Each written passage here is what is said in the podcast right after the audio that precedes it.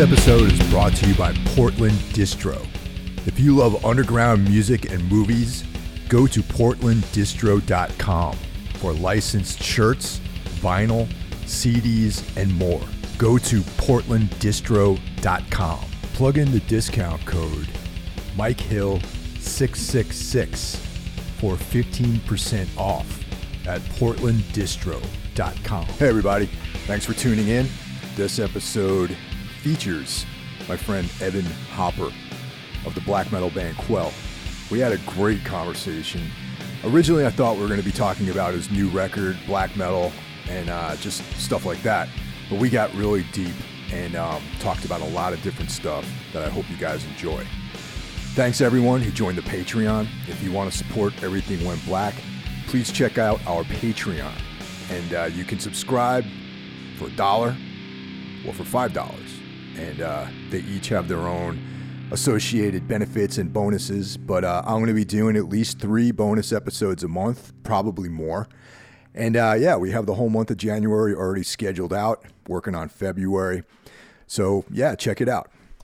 How are you doing, man? I'm doing okay. Doing all right. You know, just uh enduring, surviving, surviving, enduring. Yeah. You know, it's it's uh it's been a rough um couple of years and you know, as as you well know, none of us have been able to go out on tour or anything like that. And, you know, a lot of introspection.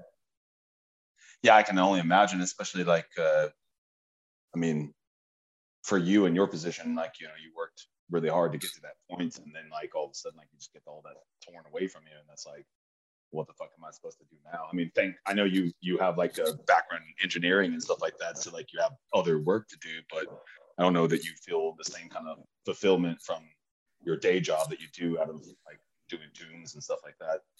Absolutely not. I mean, you know, it's like I spent most of my life trying to get away from doing that stuff, man. And you know, for a while, I, I it's like there was a period of time where I had this. I felt, I felt like I'd escaped. You know what I mean? And now it's like you know back because of spending all my time working this job and you know doing other things. So it's kind of a drag. Yeah, I can't. I can't even. I mean, I have no reference for it, but I can't. I can sympathize with you for sure. But yeah, can only imagine what it's like. but I mean, you are you are staying somewhat busy. I know that. Like you know, um, I know you. You know, you're still doing the podcast, and I know Tombs is still doing some music here and there and stuff like that. So yeah, we, we played one show. We played a show back in November with uh, Nuclear Assault. And that was very cool. I mean, oh wow, nice. Yeah, I mean, we recorded um, a single that's going to come out. Uh, we're trying to. It was supposed to come out in November because we were going to tour in November, but things things just got too hairy, you know, over here. And you know, you see how things get, are getting canceled, and you know, yeah. some some shows are getting canceled, and some. So we just like bailed on on the tour, and we're going to do something in, in April. So yeah, really- the the, incon- the inconsistencies are like they're when when you especially like when you're when you're not like someone like Metallica or something like that. I can only imagine that, that has to be uh, you know uh, a daunting thing because you're like, well, what the fuck? You know, what happens if, if the if the if the the floor falls out from underneath of us? Like, you know, what are we supposed to do? like, you know, you know, you can't.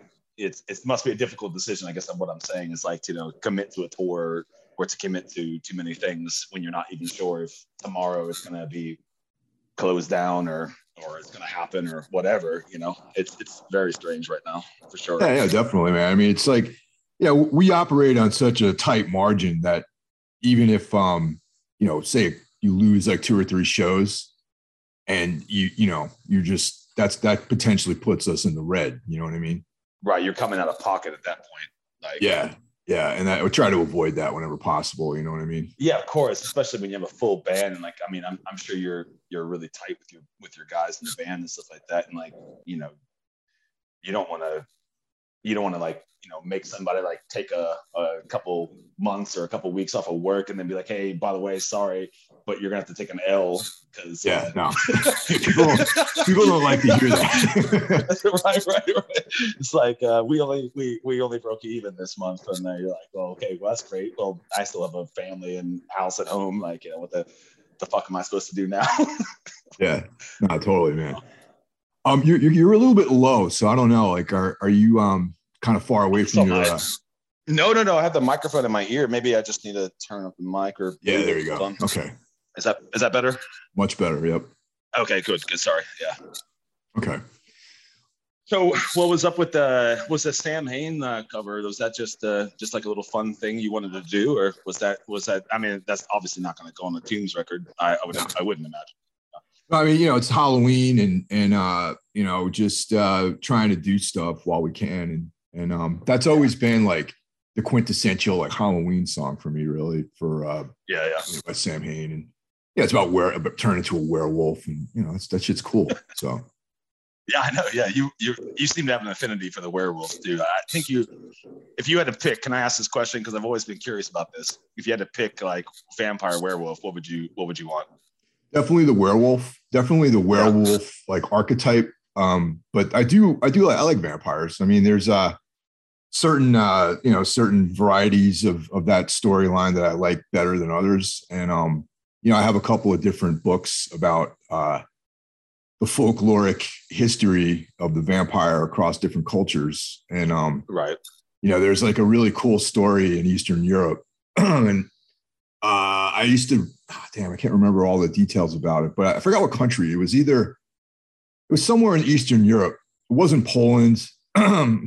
if I was prepared, I'd have like some sort of uh, idea about this. Yeah, yeah. Sorry, yeah, I, I kind of blindsided you with it.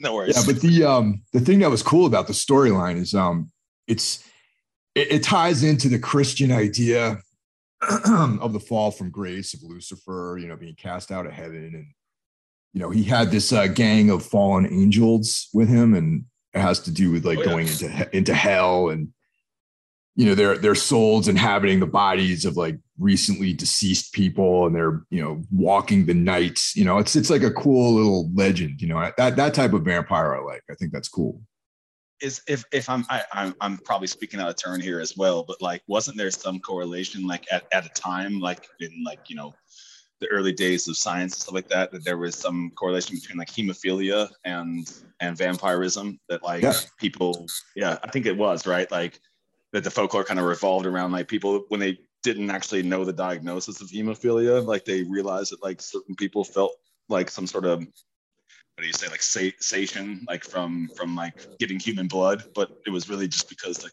their their their own body was like lacking like the blood that they needed yeah. or whatever.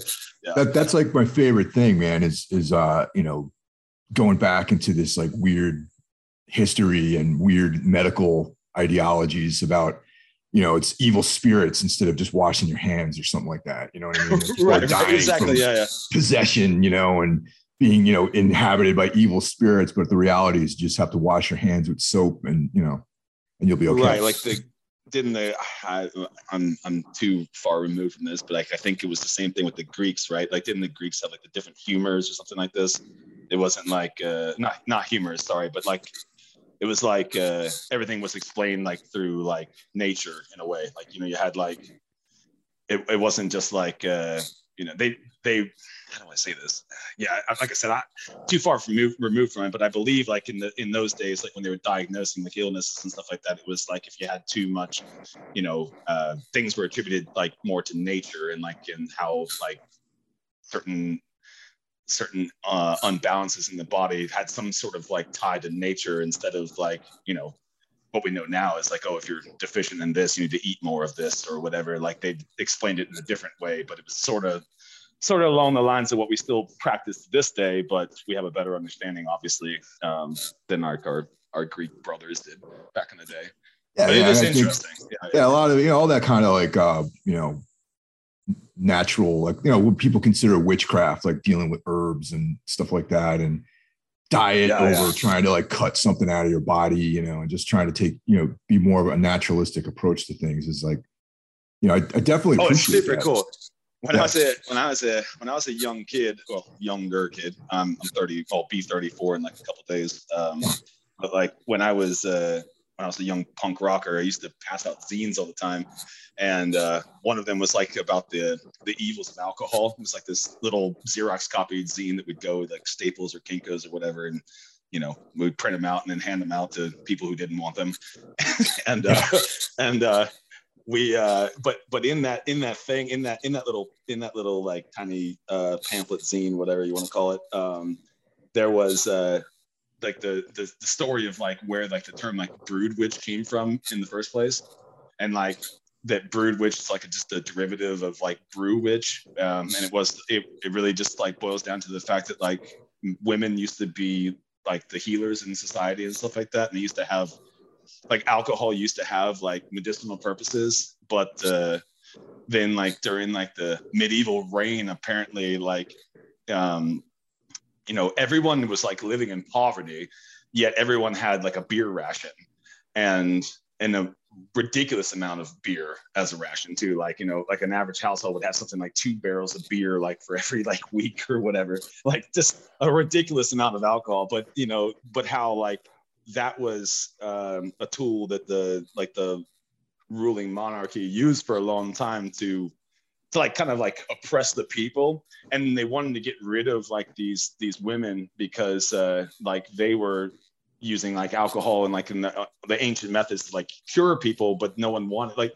the reigning monarchy, monarchy didn't want that. They wanted everyone to like rely on the church and rely on on like the kings and queens and stuff.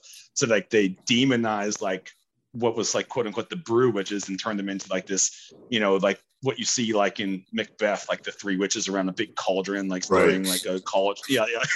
you know, and so and then that that's that that same stigma like carried on into like the colonists, like when they got to like New England and like you had like the Puritans, like, you know, killing all the the quote unquote witches like they're like in the Salem witch trials and all that kind of stuff. Like it's very fascinating. It's very fascinating. I, I, if, you, if you're interested in that stuff, there's two books that um out that I have that I recommend. One's called um Witchcraft Across Ancient Europe or something like that. It's um okay.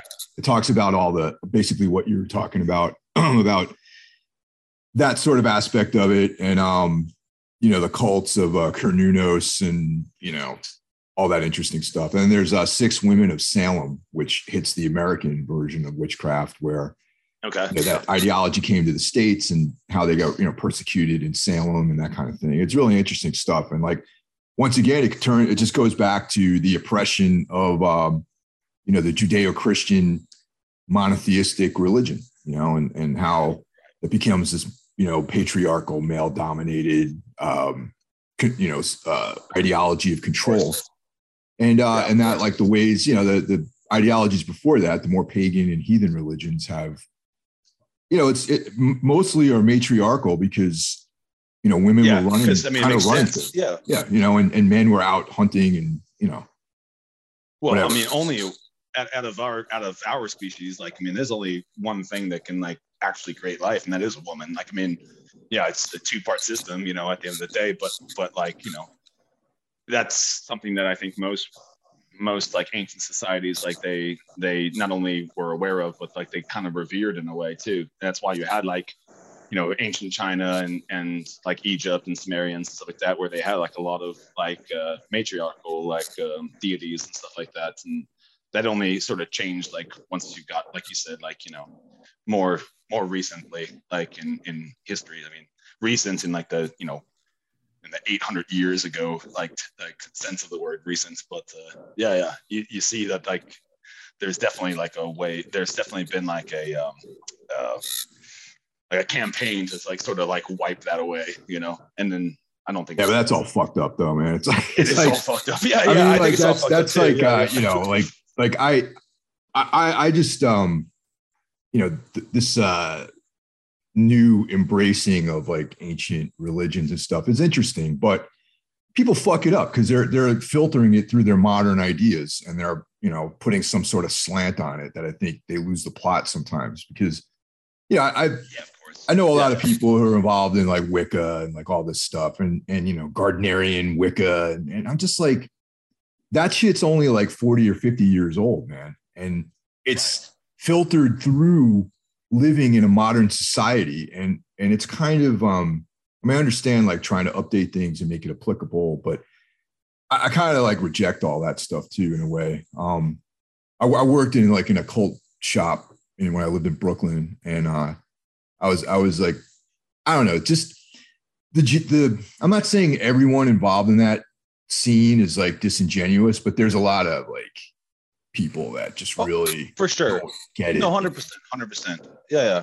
I mean, I actually, I actually work in like a quote unquote like uh, health food store um, yeah. here in Stockholm, and uh, you know, a lot of the everyone I work with, I think they all have really good intentions, but sometimes like you know, you you can listen to them talk about certain things like homeopathic medicine or or um, you know different uh, idealisms on on things I, I, mean it's a broad it's a it's a lot of there's a lot to, to to to talk about but but at the end of the day it's like you know i, I can tell when someone's genuine and i can tell when someone's disingenuine and i can uh, kind of like listen and I, I always just try to listen you know because i don't want to be disrespectful but sometimes i like hear people talk about some stuff and like do you, do you really think that this is actually like gonna like you know help or work? Or like you know are you just or are you just like so involved with this culture and, and the, like this this life path that you took that you you have you're believing it to like a fault like you know and uh and maybe maybe putting a little bit of yourself into it as well like you said like maybe putting a little bit more of yourself into it than like and taking it for like face value and and being more objective about it or whatever. And like just saying like you know i think you know a lot of these things have their place in society or place in in medicine or place in whatever you want to call it but uh like, do you really do you really believe this? you know, like I don't know. I don't know. It's very interesting. it's very interesting. It, it, definitely is. And and one one of the problems that I saw was just like the superposition of like superimposing the ego, the human ego on everything. And that's I mean, I, I'm not like a practitioner per se, but you know, people like my ex was like deeply into um her her practice, you know what I mean? And she belonged to yeah, a group yeah. of people and but it wasn't like I mean, I think like maybe out in some other non-urban part of the of the country, like it might be cooler because people aren't so wrapped up in, you know, the way they're being perceived and stuff like that. And that's I would like to experience it maybe like somewhere else than New York City, where everyone's like, you know, they got all the gear, you know, the cool amulets and the jet black. They dye their hair black and everything. And they got, you know, the every all this stuff, all this, they're all put together in a certain way. It's, it's yeah, they're like part of a tribe instead of yeah, like yeah. You know. It's a way of like uh once again, just like singling people who don't belong to your group out. And because even within themselves, there was like I, I, heard all about it secondhand. You know what I mean? I'm like, yeah, go to her her coven meetings or whatever, and like come back home, and then it was just like shit talking, man. And I was like, I'm like, yeah, I don't, I don't think that's really the spirit of of, of being a pagan. You know, if you're going to join a coven and be part of a group like that, you should try to have some kind of, you know, solidarity or try to help each other out. I think that was more of the spirit of like, you know, what those old old religions were about. You know, those old cultures were about, and being part of a community as opposed to, you know, singling out yeah, one yeah. member because she doesn't have like the right you know sandals or her she she bought her amulet online and not from the whatever shop in LA yeah, for sure for sure. Yeah yeah. Like, I mean that I mean anyone who's got even half of a brain can see like that there's there's something something up with that like immediately. You know when I was younger my my dad my dad told me uh, my dad told me a thing about like um wait he didn't tell me a thing. He said he said to me one time and it stuck with me like throughout my whole life, and that was that like if somebody claims to be a psychic or if somebody claims to be like an empath, like don't trust that person because in in actuality, if that was really true, do you really think that that person would really want like the world to know that? You know what I mean? Because if it was like let, us just like take a psychic for instance like if there was really a person in this world that like can legit like know what you're thinking or, or like see the future or something along those lines. Like do you think that person would really want like the whole world to know about it? Because what kind of a nightmare would your life be if like everyone was like from the moment you wake up to the moment you go to sleep would this be like hey, when am i going to die? Uh, what are the winning lottery numbers today? Like you know like just all that kind of stuff. You you know that a person who says that they are those things is probably full of shit you know? Yeah no, not to say not to say not to say that those things don't exist. I'm I, I don't know if they exist or not. I I like to uh, I like to enjoy like the um, the, the the possibility that this world is magical and then there are things that can't be explained. Absolutely, but but I am very skeptical about people who claim that they are spiritual or they are this or they are that you know because um, i don't think that if you were really enlightened you would actually speak in that manner you know i think people who are enlightened tend to avoid uh, the spotlight or avoid like large groups of people i think they would because they would see the the negative in that you know because it would it would take away from their progress in in going further with spirituality or enlightenment you know because if if if you have to like pander to like people who are lesser on the path than you are on the path then you would just waste all your time like just trying to help other people get to where you're at and then you still haven't like worked on your own self like during that whole process. So you know i don't know. But uh yeah i have a healthy amount of skepticism when it comes to that sort of thing i have to say. I mean it's um i think that primarily uh you know there's just chaos really. And um and that there within that chaos there emerges like certain patterns. And i think that humans are uh, some humans can see patterns and part of our uh, the reason why we rose rose in the food chain like this is we have these like pattern recognition skills and and all you know these occult practices and, and you know and even you know even things like tarot and and um you know the rune system and all that have to do more with uh, pattern recognition within all the chaos that surrounds us and trying to put together some sort of uh, order to that chaos. And I think yeah. that's just after years and years and years of hearing different ideas and being exposed to different people. And, you know, that's kind of what I, what I walk away with a lot of like the occult with is, is just, you know, a, a internal system that can help you get through a lot of uh, the chaos in the world. Yeah, I, I agree. And I think that you're not wrong in the sense that, like, you know, I think everyone has that inherent, like, um, knowledge that, like, there is something more to life than like what meets the eye and everyone's just sort of like trying to explain it throughout their like their their own means. And unfortunately unfortunately if the the you mentioned the word like ego earlier um if like the ego gets involved like i think that's when you start having the dissenting like you know problems you have with like different religions not getting along with each other or different idealisms like not getting along with each other. But in reality if you were like to take a if everyone was to take a step back and look at it as a whole like i don't think anyone is doing anything differently. They're all just trying to explain the same thing because it is a weird thing. And and we forget you know we i think we forget quite often in life that we're all trying to answer the same question you know why am i here? What's the meaning of life? What happens after you die? You know i don't think anyone in this world uh, gets away from asking those questions. I don't think anyone in this world has the answer to those questions. So often exactly. you'll have uh, uh, dissenting ideals or, or, ideas and and and you'll have um, opposing like concepts or opposing opinions but but does it really at the end of the day if you have like a question that's like so existential like do you really think that you're actually right you know I mean, if you if you go into like Christianity or or Islam or something like that, uh, in and you look at like you know the concept of God being something that's unknowable, then why would you ever think that you could possibly know anything? You know, if you already admit it from the get go that you don't, you know, to know God is to know nothing, or is is is to not know anything, or you know, to accept the unknowable. You know, then how could you possibly think that you know everything? You know, it's it seems very strange. seems very strange. Yeah, I mean, I think with both of those, you know, all, all three like monotheistic religions, I don't think the original prophets like Jesus Christ and Muhammad had a specific um, in, intent for the religions to turn into what we see today. You know what I mean? I mean, it's like, you know, it's almost like when no, you take, start making photocopies of stuff and there's like copies of copies of copies, and then this distorted image of the original is what you're you're working with, and that's kind of you know how I view. I mean, I'm not. I, I was raised a Christian, but I'm not.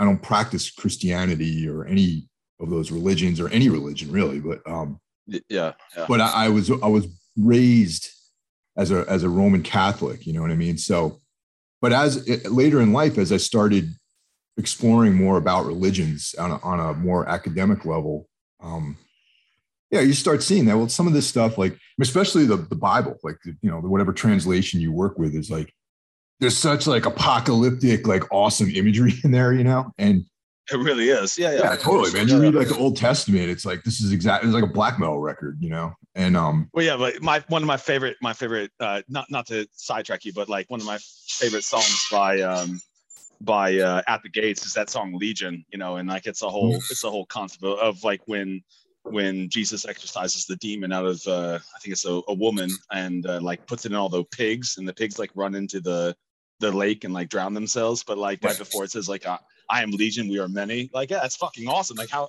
how could you like not want to write a song about that? like, totally, man. yeah, it's awesome. you know, and even on a day to day basis, I mean, a lot of you know, I mean, I've in the last several months, I've been dealing with loss and you know, death and people passing and and um, you know, even like the Book of Job. If you read that, it's you know, whatever. It's part of the. It's in the Bible, but it's also a story about a guy who has to his resolve is being tested and he's pulling through and you know he's like staying the course despite all these important things being ripped from his life you know and i mean there's wisdom in that you know it doesn't make you like you know some evangelistic uh, guy out there who you know who's like uh you know speaking in tongues tongues and handling snakes and stuff like that i mean right. there's there's there's like stuff to get to gain from everything and you just I try to stay open with all that stuff. And, you know, I, I think it's cool to read Aleister Crowley and then also read about, you know, the, the book of Job and all that kind of stuff too. Yeah, I, I agree. I mean, you know, and um, when I was a, when I was more uh, when I when I pursued this sort of thing more uh, was when I was younger. Um, you know, I I had a very interesting upbringing. I haven't really talked about this much, like on on these uh, well, I haven't really done these many podcasts, but uh, I haven't really talked about this too open, like in the public kind of stuff. But like with my upbringing, like my my parents were like Taoists, and uh, they were hippies, you know. Um, so they they grew up with like Taoism and like uh, Carlos Castaneda's books, um, like talking about like the Don Juan, Don Don Miguel, and and Don Miguel, like the, this this uh, this like dreamer warrior sort of path. And uh and like uh it was it was strange to like grow up with that. And then my my dad's parents had died um before i was ever born but my mom's parents were alive. And my mom's parents are these uh this Christian sect that are called like the two by twos. Uh, and I don't think many people know what the two by twos are, but they're like salt of the earth kind of people and they would have like every Sunday and Wednesday uh, at their at their place they would have these things called meeting.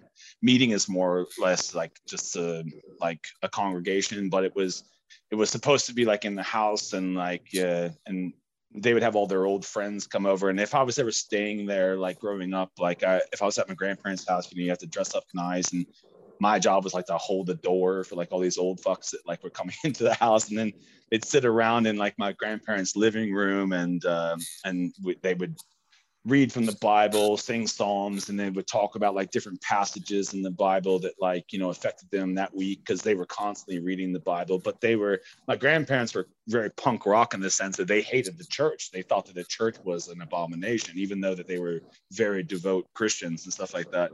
And um, so I had like kind of like a, a dual upbringing when it came to religion. You know, I had on one side with my parents, I had this very esoteric like sort of upbringing when it came to like Taoism and and and uh, I don't even know what you would call like the the it's like it's called like the the Nagual like upbringing. It's like a Native American thing. Um, which my dad was was half uh, Native American, so oh. like he identified with that. Yeah, yeah. Um, but um, so you got I got that that half of the upbringing like where dreams were supposed to be interpreted and like you know life is a dream but like you're you're you're here on this earth like to serve like sort of like a yeah it's it's it's, it's maybe too much to bring up right now um, but you know it, it definitely um, it definitely showed me one thing and one of the things that it showed me was like like what we just were talking about was that like no one really has any fucking answers about anything. It's just like different people's like interpreting like different things. I did like the like the stuff that I was brought up with my parents because like I did have a I still do uh, have like a lot of dreams that are like quote unquote like lucid dreams and things you can't really explain away with like 40ism or or anything like that.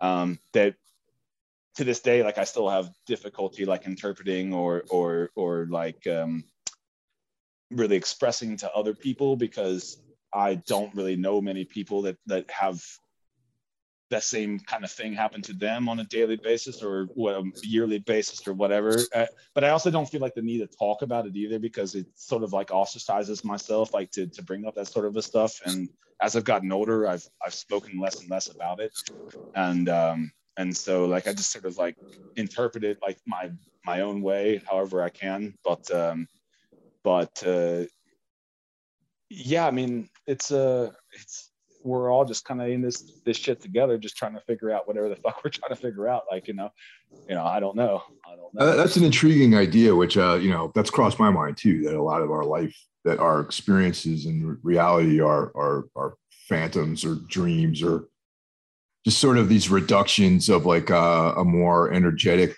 you know, reality. You know what I mean? Like that's a lot. You know, it's almost like like if you read H.P. Lovecraft, you know, his idea of like the elder gods and, you know, Azathoth and re- they dream reality, you know what I mean? And um yeah, like the whole the whole silver key like uh saga and stuff like that, you know. Yeah. I mean, I think a lot of people come to that realization or, or that concept is something that people you know sometimes is intriguing to a lot of people because of like you know just the uh the human mind and the way it works and like this, you, you look at the reality in the material world and it's like this can't be everything there is in the universe because this kind of sucks really you know if you think about it you know well i think i do think about you know um in taoism uh they they talk about uh qi a lot you know or mm-hmm. ki or however you want to pronounce it and um they, they talk about like children in in the fact that it, when children are born they have this thing called pre-birth chi and and um, you can you can kind of see uh, some of this being real and in the sense that like when you if you spend any time with like children like you know they they kind of always seem like they're drunk or high all the time you know like um, even though they're not like you know but they're like naturally like they're just joyful in life. And sometimes kids like see things and some kind sometimes like uh, you know they they just have like a, a world that exists around them. And, and if you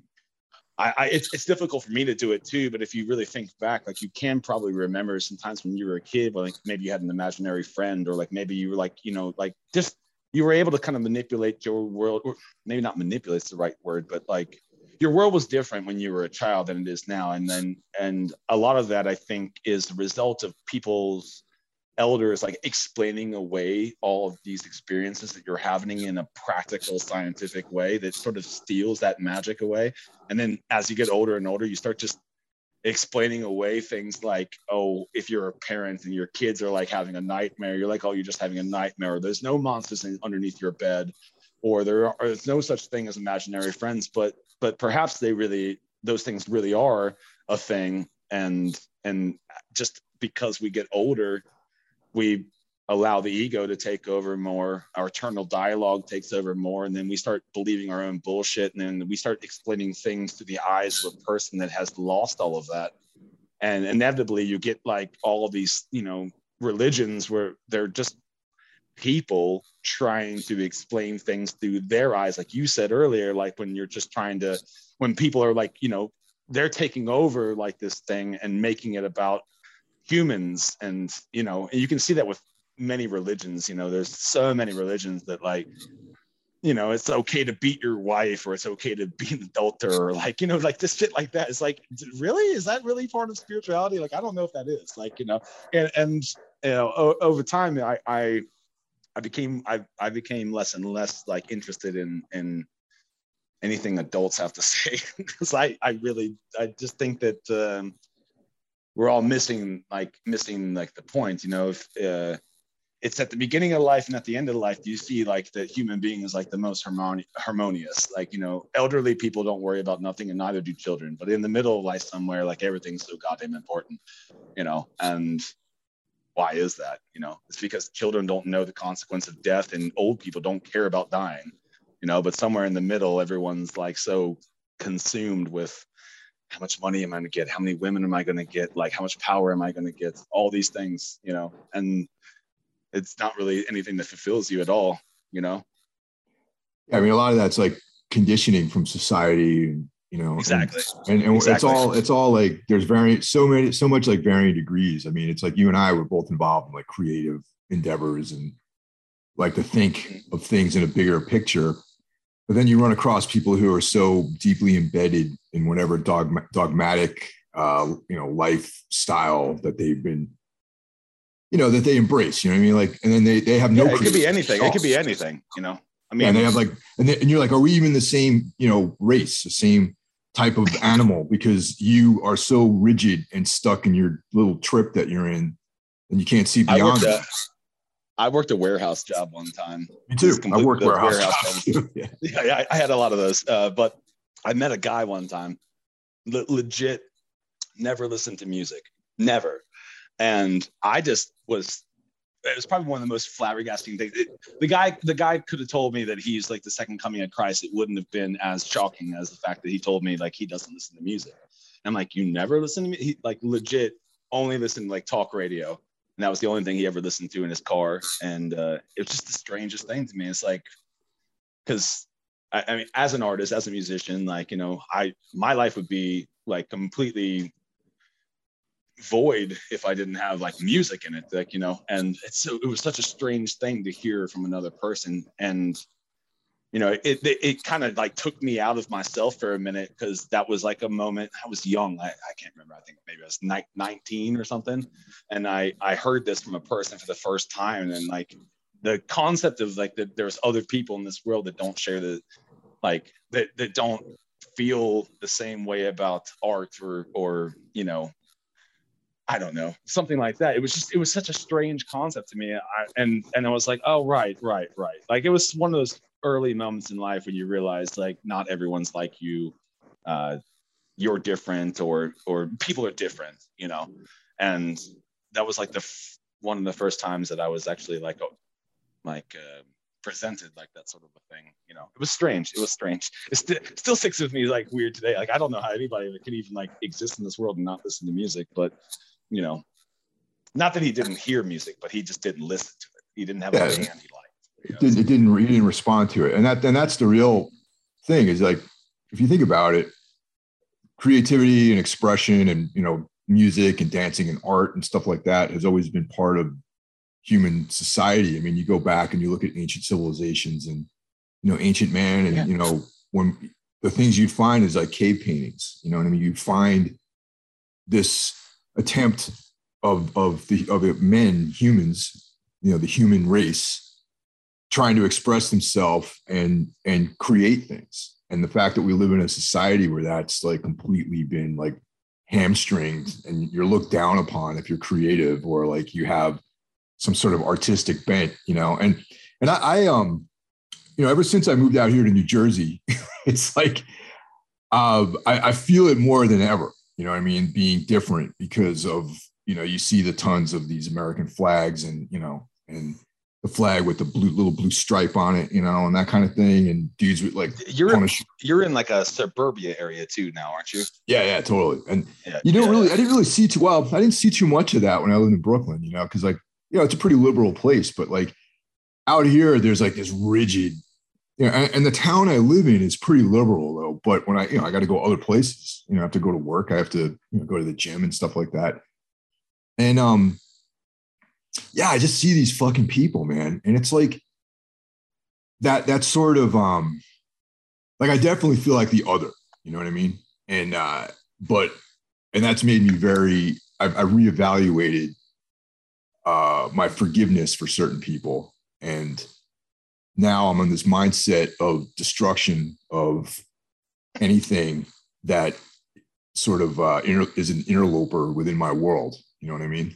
So yeah, if, if yeah. like some dude with an American flag rolls up on me, he's gonna get fucked up. That's like kind of like my standpoint on everything. Right. You know? And that and that and that that in itself is a crazy thing too, because like I mean, I know you come from like this similar punk rock world that I came from too. And like we were very inclusive back in those days. And like, yeah. but you know, now we're like, you know, a lot of people, a lot of people I know who like were very inclusive, you know, people are now like just so rigid even even like some of them become like conservative and stuff like that like yeah. I, I, don't i don't even want to say conservative because that I, I think that's uh, far right or far left. I'll, we'll just use those terms. You know i know a lot of punk rock people who are far right now and i'm like what what? Like like we were brought up on like anti-government music and we were sitting around like talking about like fuck the government and like now you're now you're like all for it or whatever you know and, and, and vice versa. It, it's all over the goddamn place and like, but it's so strange to me you know. I mean i grew up in uh, i grew up in northern virginia and um, i was i was uh, how do i explain this to you? Um, when, when you were in tombs did you ever play at Jaxx nightclub or not. Uh, yeah, yeah, that's like in Fredericksburg, right? Or Blacks Blacksburg yeah, or something uh, like that. Yeah, it's called it's called Spring uh, uh, uh, uh, Spring. Um, God damn it! I'm gonna fuck it. Everyone's gonna hate me right now. Uh, Spring Springville, Spring Spring something. It's but Frederick. It's Fredericksburg. Um, and uh, you know that was like the closest club that we had, like where I grew up. But but like anything outside of that was like just fucking rural rural country you know like you had you had like you had like you had you had you had uh you had Jaxx nightclub and then like another 30 minutes you were like in like alexandria or like in in dc and, you know you had 930 and and and uh what was it cat. cat and like yeah. yeah yeah and stuff like that you know but anything outside of that was just like might as well just been like deliverance you know and um when I'm growing up, like, you know, being a skater and a, and a guy was in the punk rock music, like, you know, I was running, I was running from rednecks like every day, like, you know, after school or something like that, you know, called a freak. And, and, uh, you know, I felt, I felt very outside as at a very young age, but as I got older, I became more uh, sympathetic towards that sort of like mentality, you know, like I kind of went the opposite way of it, like to the point now, like I think maybe maybe I'm too lenient sometimes on people because like I, I try to be like accepting of all things because I know what it feels like to be outside and then, you know, trying to like just get through life or whatever. But I mean, at the same time, like, you know, I still have like that sour taste in my mouth. Like, you know, um, you know, it, it, when you're when you're just like trying to get home from school and there's a pickup truck full of like six dudes like chasing yeah, them down, calling totally. calling yeah, you faggot and calling you freak and like you know wanting to kick your ass like you know. You're like i'm not just a fucking 14 years old man. Like what the hell do to you? Like you know. Yeah i mean it's, I just it's like, the, I like up, the dead uh, kennedys and like i get in trouble because i like the dead kennedys. Like i fucking like what the hell man? Yeah it's a weird irony that's going on now especially you know you know it's it's people are you know the right wing is like, well, you know, the liberals are all, you know, they're embracing uh, the pharmaceutical industry and this and that, and they're trying to do this and that. But you know what? The Republicans, the right, let's not let's remember that those motherfuckers are all about the oil industry. You know, so the, each side has their corporation that they are fucking champions of. You know what I mean? Yeah, I mean, at the end of the day, I, I really don't see too much difference in in either one of them. No. Uh, when, it comes, when, it, when, when, you get to the top, when you get to the top, you know, when it comes to people, I, I, I just think people are just, just trying like, you know, back, like back to like the, the, the talk earlier about witchcraft and stuff like that. Like people are just, just trying to fit in. They're just trying to, to find like where the fuck they, they fucking feel like they belong. And I get that. And I, I don't really hold any judgment, but those people at the top, like, it, it, they they're just lying if they by by saying that they're you know, left or right, because they're not. They're all the same. They're all the same.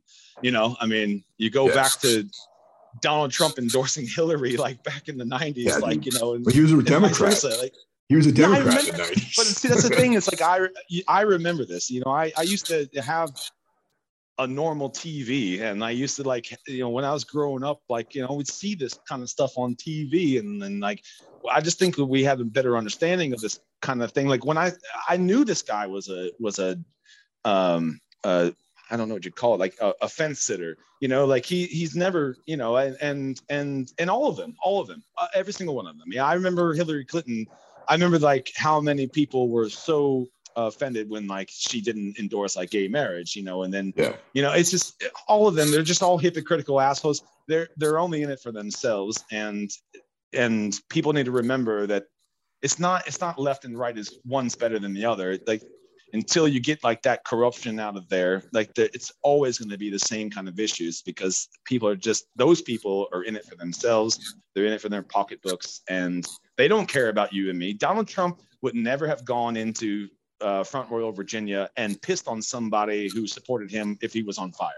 And neither would Hillary Clinton either. You know, like none. You know, the, these people are just like they're just assholes. They're just fucking assholes. You know, I hate I hate them. I hate them. I do hate them all. Like yeah, really I, I, I hate the government. I always have. Um, the uh, the thing that no one talks about with regarding Donald Trump though is like back. You know, everyone. No one mentions that he used to be a Democrat at all in this country, mm-hmm. and the only thing he really it's it's apparent to me and this is uh, anecdotal evidence. I don't, you know, there's nothing published about regarding this, but yeah, sure. From where I can see, the guy just wants to win. Okay, so how is he going to win? All right, Democrats, yeah. you know, people on the left, they think he's just a piece of shit. They don't take him seriously, right? So okay, I'm going to be a Republican. Okay, so what does that mean? That means I do not, if I can win the electoral votes in these fucking shithole states that have nothing going on and a bunch of white people are like addicted to opioids you know, and stuff like that. You know, these like right wing, far right fucking lunatics. If I can appeal to them, I can win the electoral votes and I don't have to win the popular vote. Okay. Because that's how you determine who the president is with the electoral college, which, right. by definition, the reason why they have the electoral college is to slant things towards the ruling class, towards like what was perceived as being, you know, the white governing Anglo vibe in this, the whole trip of the Anglo people keeping control in this country. You know what I mean? So yeah. he just worked the whole system. What's my easiest path to victory? Right. You know, appeal to these like fucking rednecks out there who, you know, believe in God and, you know, these evangelistic uh, Christi- Christians and, um, you know, uh, guns, all that kind of shit. You know what I mean? We, you know, integration. It's, yeah, you know, it's, it's immigration and all that. It, it's wrestling. You know, it's uh, professional yeah. wrestling. You know, it's like Ric Flair. Uh, you know, exactly. Well, you know, you have you you have workers, right? In wrestling, you have like the workers, and then you have the marks. You know, yep. and everyone's a mark for the workers, right? But like, you know, sometimes a, uh, a wrestler is like a heel, and then sometimes he's a baby face, and you know, but but people fall for it, you know, and Donald Trump is like best friends with uh, Vince McMahon. So if you don't think for like one second that he doesn't like understand like you know how to to work people, like you're yeah. you're out of your mind. He's a worker. Yeah, yeah. yeah. I mean, and and and unfortunately, unfortunately, there's a lot of good people in this world or in this in in, in our country uh, that uh, fall prey to that sort of a thing.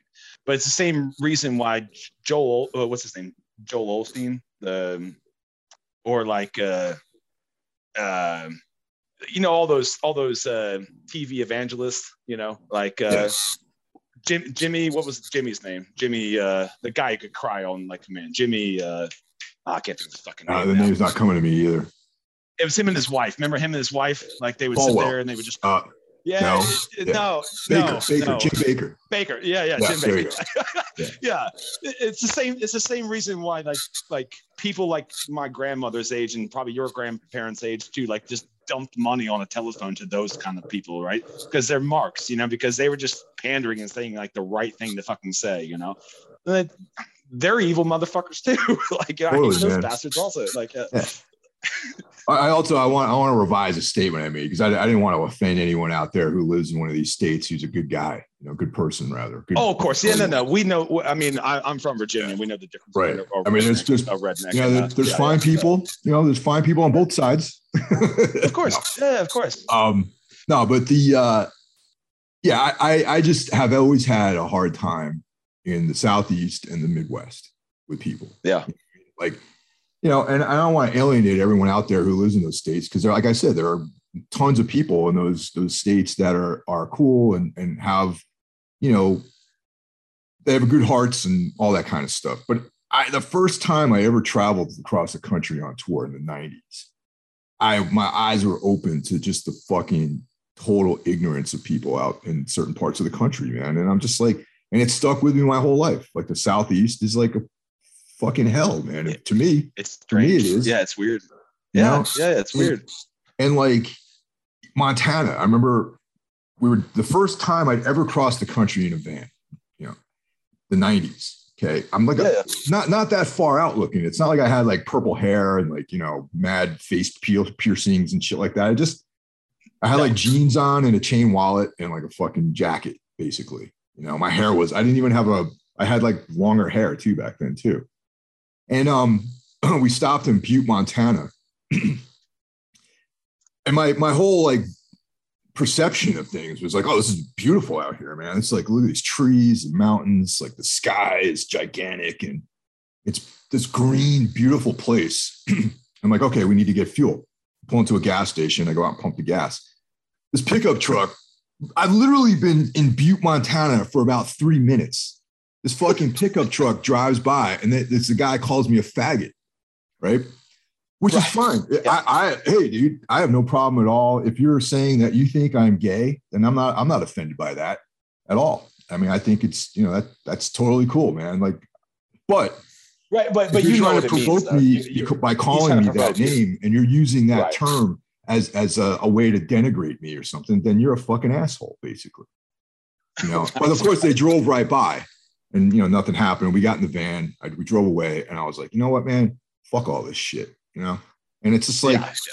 How, how do you not feel that way if that's the, the experience? That's a typical experience of me driving through certain parts of the country you know yeah, and i've sure. carried that with my whole my whole life man and i'm sorry if that's just my small mindedness but i just don't like being around that shit you know no I don't think it's i don't i mean maybe you can maybe it is small mindedness but i mean that's your experience and i don't think it's invalid at all you know i mean i've also um you know i, I lived in virginia until i was 19 um and then my best friend who uh, I, I started my first band with ever he had moved to california and he joined up with a band out in California while I was still I was still in uh, I was still in Virginia, and the band that I was in at the time, this band Ecliptic, uh, had just broken up and serendipity, he he hit me up one day and was like, "Hey, uh, we have this tour planned uh, on the West Coast. Do you want to come out? Because we just lost a guitar player." And I'm like, "Fucking 19." I'm like, "Fuck yeah, I want to do that. Like, that sounds awesome," you know.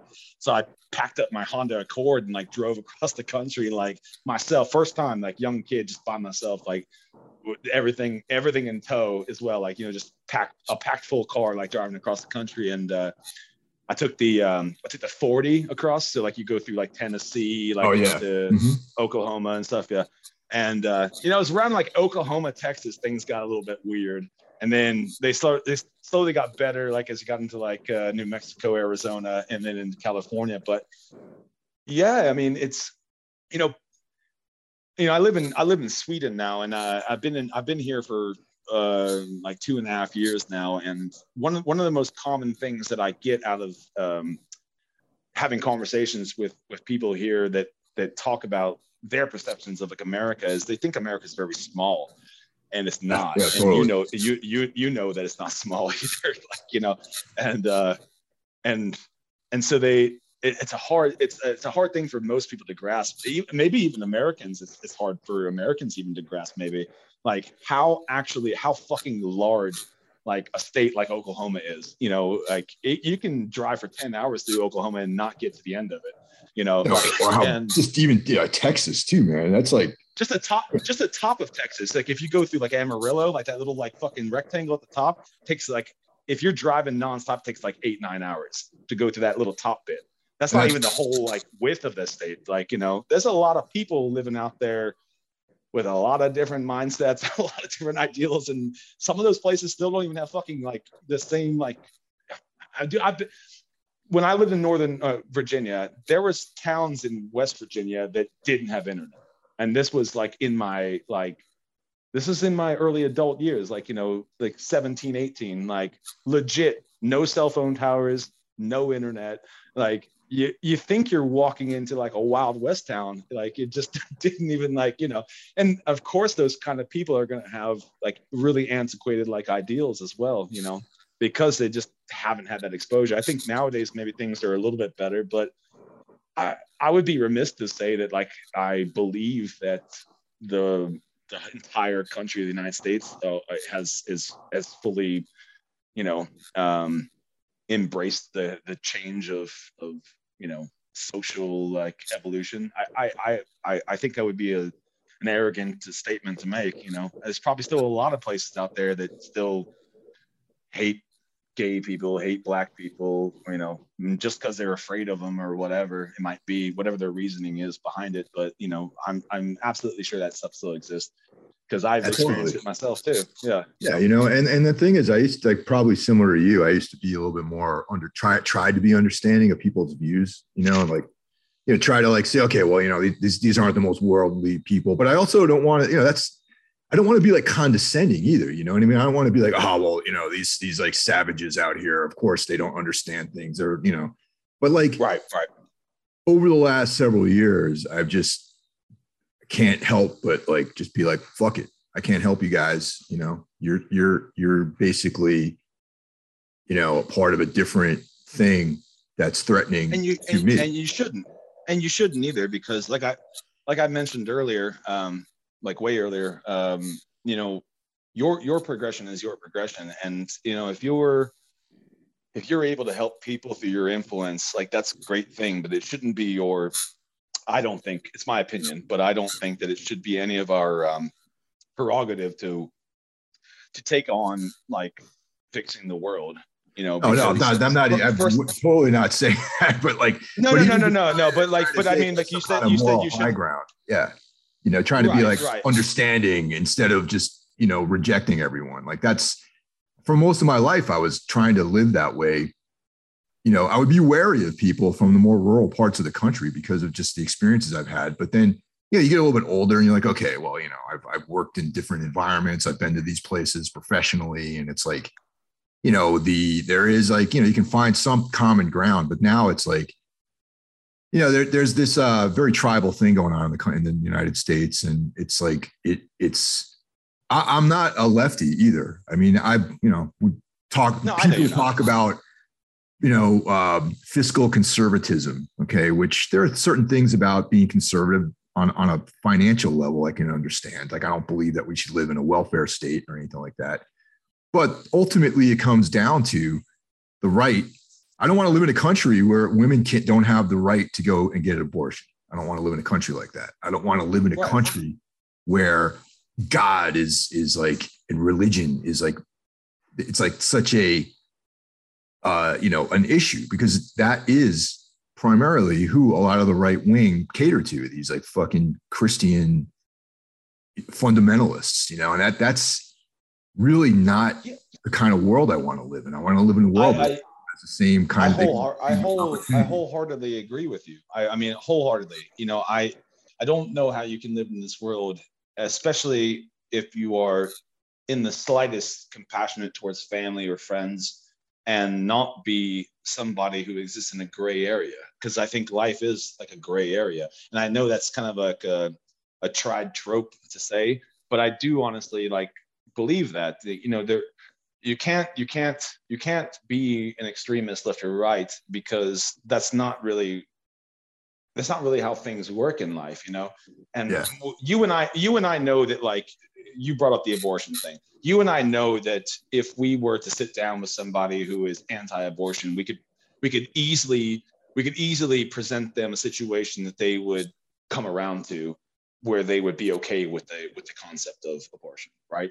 And and vice versa, probably too. I don't know about know, that, but, man. I think I think some there are some motherfuckers out there who it's they believe the Bible says it tells them that they can't have abortions, even though there's nothing in the Bible about that sort of thing. Yeah, well, so that then we'd we would have to maybe do a little bit of research, but we could.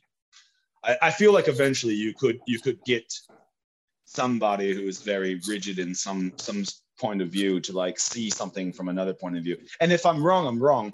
But but I choose to live my life in that gray because you know I know for first first off I know that I'm not very like I might be I'm well read and I had a decent education like growing up, but like I'm not that smart, you know, like I'm not an intellect or anything like that, you know. Um, and I don't think that I have all the answers and and how I've always felt even to this day, like how I still like try to live my life is that I think the human experience is having literally that, like having a human experience, and and that um, the reason why it's important to have friends and and be open minded is because you can't in in our small short lifetime you can't really like experience everything, but through having friends you can ex- experience more than you would be able to like ever experience like in your own life. And if other people do like some work you know whatever that work might be um you know you you're you have the benefit of like being able to talk to them and and learn something for yourself that maybe you know you haven't had enough experience in. And and as soon as we close ourselves off to like that sort of like interaction with other people i feel that's really when you might as well just hang it up you know like what's the point in living anymore if you're not willing to to to like to at least listen and maybe you know change your mindset about stuff you know or or have a you know having a conversation doesn't mean that you have to disagree with somebody or and it can you can disagree with somebody but it doesn't mean that you you know that you're right or that you're wrong you know none of us are really right or wrong because none of us at the end of the day like we were uh, again like a callback as well is like you know none of us know what the fuck we're doing here. We don't know you know and uh, we don't know what happens after you go. But i do know one thing and that is that like uh, i feel better when everyone around me is like happy and i feel like crap when everyone around me feels like crap and uh, sure. if i just if i just if i just act on those basic those basic impulses i can say that it's better when people feel good and it's, and it's bad when people feel bad you know and if everyone did that you know i don't know maybe you know that's the hippie that's the hippie upbringing in me uh, coming out right now yeah I, I try i try really hard you know and and sometimes i'm successful but there are definitely extremes in our society which on both sides of the fence that I just want to throw a net over all of them and bury them in a pit somewhere. You know? Yeah, me too. Me too. Yeah, I, that's I, kind of how I feel. I, maybe maybe incinerate them first and then bury the ashes somewhere. I don't know. Yeah, but like you know, you're you're you're a musician and you're a passionate guy and you're you have the ability to articulate your passions and this this makes you feel that way. You your anger is palatable like whereas like in other people maybe it's not you know they don't understand why they feel a certain way. Not saying you do understand the way you feel but but you know it's there. And and because you have compassion in your heart and because you are articulate you know you you're more vocal than somebody else. And that's not right or wrong. It's just the way that it is you know um and yeah. It's like a blessing and a curse you know i think because like i i value you know I value listening to you on your podcast and sharing your ideals with with us. Like you know, sometimes you know I don't know if you get that kind of feedback or not, but like it's appreciative. Like you know, I, well, I'm appreciative of it um, because it's nice to to listen to other people talk. You know, and like I don't know what's right or wrong, but like I, I know that if somebody who's my friend or isn't my friend like feels strongly about something i want to listen to them and and get to you know get to whatever it is that they want to get out you know so that maybe they feel better or maybe i learn something or whatever you know whatever it might be you know. Well thank you. I appreciate yeah. that man. I really do you know and it's cool to, to, to know that you know there's some impact with people you know and, and you know i just you know it's a forum man. Just people expressing ideas and you know getting things out of it. You know, I definitely I've gotten some pretty cool feedback from people, you know, on on both fronts, on music and the podcast, you know, and, it's it feels really good to to get that, you know. Dude, what honestly, nice about the sorry, sorry, go ahead. Go for ahead. for uh for quite a while I thought you were English. I didn't realize you were from the States originally, you know that? Yeah, yeah, yeah, yeah. Yeah, you have I like kind up, of a, uh, a Brit name, you know. Evan Hopper is very I, that could be a British yes. guy's name. Yeah. It's Welsh. Yeah, it's uh, it's actually Welsh. Uh, okay. Yeah, but uh, yeah, no, no. Born in uh, the Appalachian Mountains. Uh, grew up in in a small town. Although I did have some, you know, I had some music around me. Like um, um, we had. You might know one of the bands actually. Um, when I uh, a band called Reflux. Do you remember Reflux? I've heard the name before, actually. From a, it's yeah, like Re- from, from um it's from like the 90s yeah the late 90s, 90s. yeah yeah yeah yeah reflux is now um you probably know the people from that band uh ash avildsen who's like uh sumerian records now yeah. and then uh tosin abasi who's the animals leaders uh they were they they were a band in like in our area quote unquote area uh like in the county and then we had some other like bands in there. But it was yeah, it was a small little town, you know. But uh, yeah, yeah, no, I'm a I'm an East Coast boy for sure, through and through. Then you, you lived out in California for a while too, right? Yeah, like I said, uh, moved, I moved out there. I lived there for 10 years um, in the San Luis Obispo area. Uh, Yeah. so it's like Central Coast. Um, I, uh, I'll name drop again. Uh, I, I don't usually do it, but but um, I was lucky enough to like uh, live in the same area where like Unique Leader Records was. So like I got to meet uh, Eric, who ran uh, Unique Leader, and and was also the frontman for Deeds of Flesh, and Mike Hamilton, who's the drummer for that, and um, some other guys, uh, Matt Matt Harvey from Exhumed, like Oh some wow. really cool people. Yeah, yeah. Yeah, okay. uh, You you were Yeah, in so deeds of, you were in deeds of flesh. no, no, no, no, no, no. I, I, I- I met the guys. Oh, okay. I, know thought you said you. I was know like, wow, that's kind of cool, No, man. no, That's no, awesome. no, no, no, no, no, no, no. But I know like Jacoby and like all. And Oh, okay. and All right. those Yeah, that band's sick. yeah. Oh yeah, yeah, yeah. Really, really, and really nice, like down to earth kind of guys too. And that that area of, of California was really cool because it was. I mean, when I say laid back, I mean all of California is kind of laid back, but but it's by the ocean and um, in this place called like near near this place called Morro Bay, um, which is the really kind of an idyllic like you know beach town and stuff like that. And I, I lived there for around ten years, and that was really cool. That was really nice. There's a there's a big Um, power plant in Saint San Luis Obispo, I believe, too, right? It's it's just south. It's just south. Yeah, it's in Arroyo Grande. Yeah, it's called Yeah. Diablo Canyon. Diablo Canyon. Yeah, yeah. yeah, there's uh yeah. I, I've been to the power Nu- plant nu- before. Nu- nuclear power plant. Oh, from your from your engineering. Yeah. The Hmm. company I used to work for um, was uh, I don't know if they designed and built it, but they do a lot of like maintenance there and projects and things like that. Can you answer? Can you answer a question? I've always wondered I'll why try. did they build that? why why did they build that power plant on the San Andreas uh, fault line? Because I still can't figure that one out. Well, you know, structural and geo geotech is not my specialty, um, so I can't answer that question. Well, neither is neither is it my specialty, but like I can tell you, you you probably don't want to build a nuclear power plant. I know, on man. fucking fault line. Yeah, no, that's. I was just trying to like find a way out of that question because I think it's a fucking silly idea. Know? yeah, it's quite quite strange. Yeah, yeah. Also, uh, I think Chuck Liddell is from uh, the the famous MMA fighter is also from San Luis. Yeah.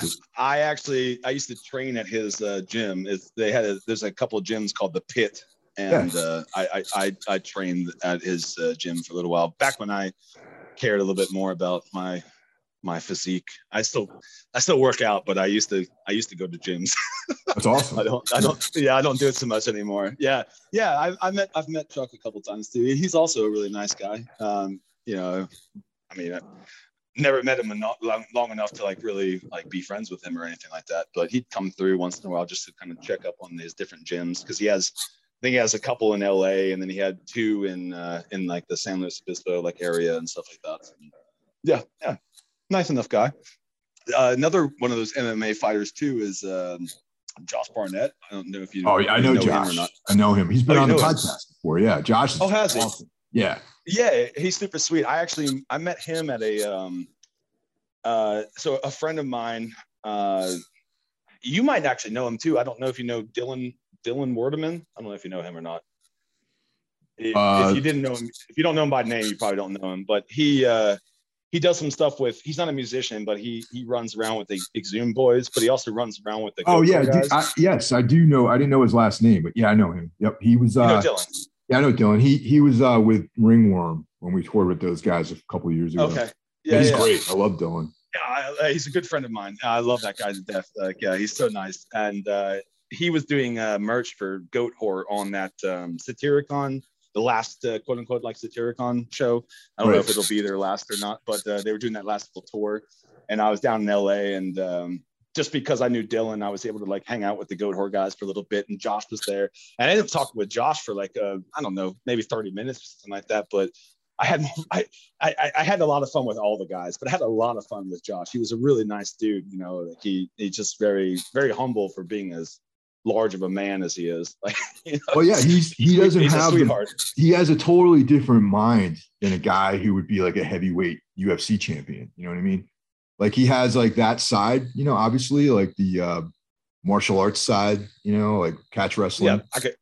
I, can- But I can crush your skull between my hands. hanging out with him though it's literally like you're you're hanging out with just some regular dude that you know that loves music and is into comics and you know fucking Conan and shit like that. So it's yeah, right. you know what I mean. It's like it's it's it's awesome because yeah, I, I fuck around and I go to different gyms and I train and all that, and and a lot of those guys are very oh, you know some of those guys are pretty one one sided. You know, I mean they're they're really into just their thing, and then they don't really yeah, you sure. can't have conversations with them about like you know Robert E. Howard and like death metal and stuff like that. You yeah. know what I mean? Life in general, right? Yeah. yeah, yeah, yeah. But Josh is like he's like a, a, a fucking serious bro, man. You know what I mean? Like that's like fucking hanging out with him is like just it's so fucking sick. You know what I mean? Yeah, he's cool. I, I, I hope I get a chance to to meet him again because he he was a such a sweetheart and uh yeah, just you know I I'm a big I'm a big um uh, I don't know the word, not proponent. That's not that's not the right word, but like I, I really respect people who are like just like genuine, you know, like at the end yeah. of the day, you know, and and uh, and I I don't mean to like maybe toot my horn too much, but I, I feel like I have a pretty good like radar for that kind of a thing. I can usually can tell like within a few minutes of talking to somebody if this is like somebody I, I would like to continue a friendship with or I just like need to get away from this person as fast as possible. And uh, I had a really good vibe with him. He was just yeah, he's just kind, and uh, I appreciate that. Yeah, hell yeah. So, what brought you to Sweden? Um, relationship. Okay, that I understand yeah. that. Yeah, yeah. yeah I, I had, but I, I had always kind of wanted to. Uh, I'd always kind of wanted to move here. Um, uh, well, at least at least to Europe. But um, yeah, I ended up meeting somebody, and uh, me and her. Um, she, she's Swedish, so um, after after doing like a when I was 28, I think it was, was my first time coming to Europe. And I had, I had some friends uh, out here in Europe that I'd met through music and, and what have you. So I did like a little European like tour, if you will, like just backpacking to a couple different countries and stuff like that. And then um, I ended up here in Sweden and it was cool, you know, and like I just kind of needed, not needed, but I wanted like a change of pace. So I, uh, yeah, I decided to go through the whole process of um, uh, getting a, a, visa to live out here. And and yeah I, I, just it was always something i always wanted to do you know and i when you when you come from a small town you know mo- most people that come from like where i'm from and, and no disrespect to them but like a lot of them like you know don't really move too far from like where they grew up. And don't really have any aspirations outside of like having a family and having a career. All all very val- valid all very admirable things. But like i just didn't really ever have that you know? Um i just kind of i don't know. I feel you know, if you want to get like biblical terms, I, I feel like the prodigal son sometimes. Like I just needed to like get out and like experience life on my own terms and do different things. And uh, it, yeah, so at the moment, it, it, it has brought me to Sweden, and uh, as long as I if, if I'm if I'm lucky enough to continue on living this life, I'll I'll probably end up somewhere else one day too. You know, maybe back back in the states again, or well, what have you. But like it's it's been nice. You know, it's been cool. I've been I've been fortunate to have this experience, and uh, I don't take it. For, sometimes I take it for granted, but for the most part, I don't try to take it too much for granted because I'm I realize how nice it is to be able to do something like that. Yeah, I like Scandinavia. It's really, really beautiful up there. And uh, it's funny, sim- similar to the way Europeans see Texas. I think that uh, Americans see Scandinavia as being a way smaller place than it actually is. They do. And a lot of Americans think for some reason that I live in Switzerland, even though I clearly live in Sweden. but for whatever reasons, like Americans can't, like, they don't I don't know. I don't know why they know Switzerland. I guess maybe Swiss Army knives or something. Maybe that's why they like they bring it up. I don't know. yeah, because I I got a feeling for how big and far away some of these countries were from each other. When I you know obviously from touring, like there's that uh, ferry that goes to um to uh, Helsinki. And uh, I remember seeing that seeing that we were playing, you know, in Stockholm or something like that, somewhere in Sweden, and I was like, "Oh, yeah, okay, cool. We're playing we're playing in Denmark," and it's like oh, what's that, like a three hour drive, you know? right, right. Two, you know, two hours, four hours be- you know? And then I realized we had to get on a boat and travel like overnight to get to fucking, uh, you know, to Denmark. I'm not sorry, not Denmark, um, to uh, Helsinki. Sweden. Uh, oh, Finland. Finland. Yeah, yeah, Finland. Finland. Yeah, Finland. yeah. Yeah, Finland. We are playing Sweden and then we we're playing Finland. Okay. Finland's awesome. It's like being in another, that's like being in like a Lord of the Rings like uh world. Like like Finns have like a very distinctive look, man, too, which I it's, it's fucking so cool. And uh and I was like, oh yeah, what's that? Like a four hour drive. And then no, of course, you have to get on a boat, you know, 16 hours or something. And the, it was it was a it was definitely a learning experience. And I'm glad I had, you know, I understand that that's not a four hour drive to get to Finland. And um and Norway is even further out, further north, you know. Oh yeah, yeah, yeah. It's crazy. Yeah.